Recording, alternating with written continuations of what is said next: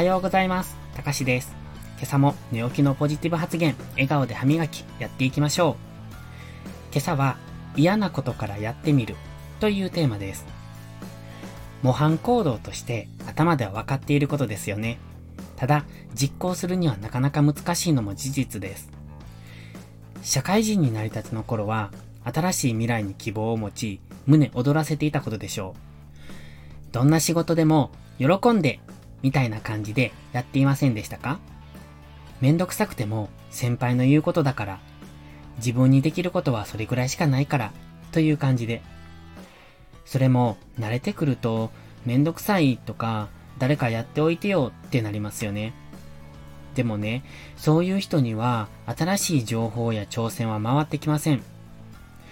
どんなめんどくさいことでも、時間のかかることでも、喜んで、すぐやります、という精神が大切です。これをできる人とそうでない人では成長率が大きく変わります。だってそうでしょ？いつもめんどくさいって言ってる人に誰が仕事を依頼しますか？フリーランスならそんな人には仕事が来ませんよね。だから今のあなたの立場を作っているのはあなた自身なんです。もちろん仕事を選ぶことも必要です。でもそれはもっと上のレベルの話だと思います。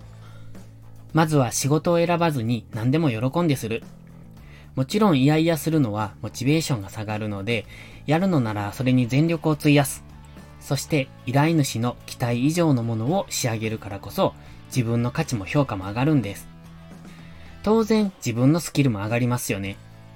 相手の期待以上に応えるためにはどこまで考えれば良いのだろうって新しい知識が増えるかもしれません。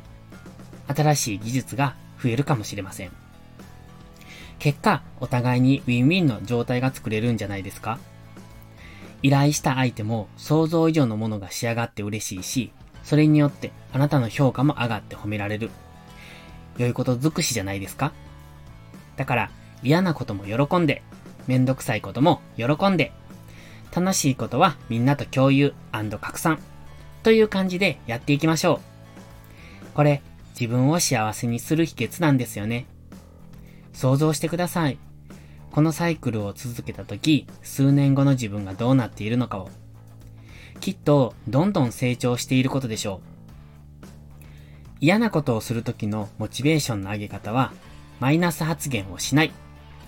相手の期待以上のものを作ろうとしている自分ってすげえって言葉に出す。です。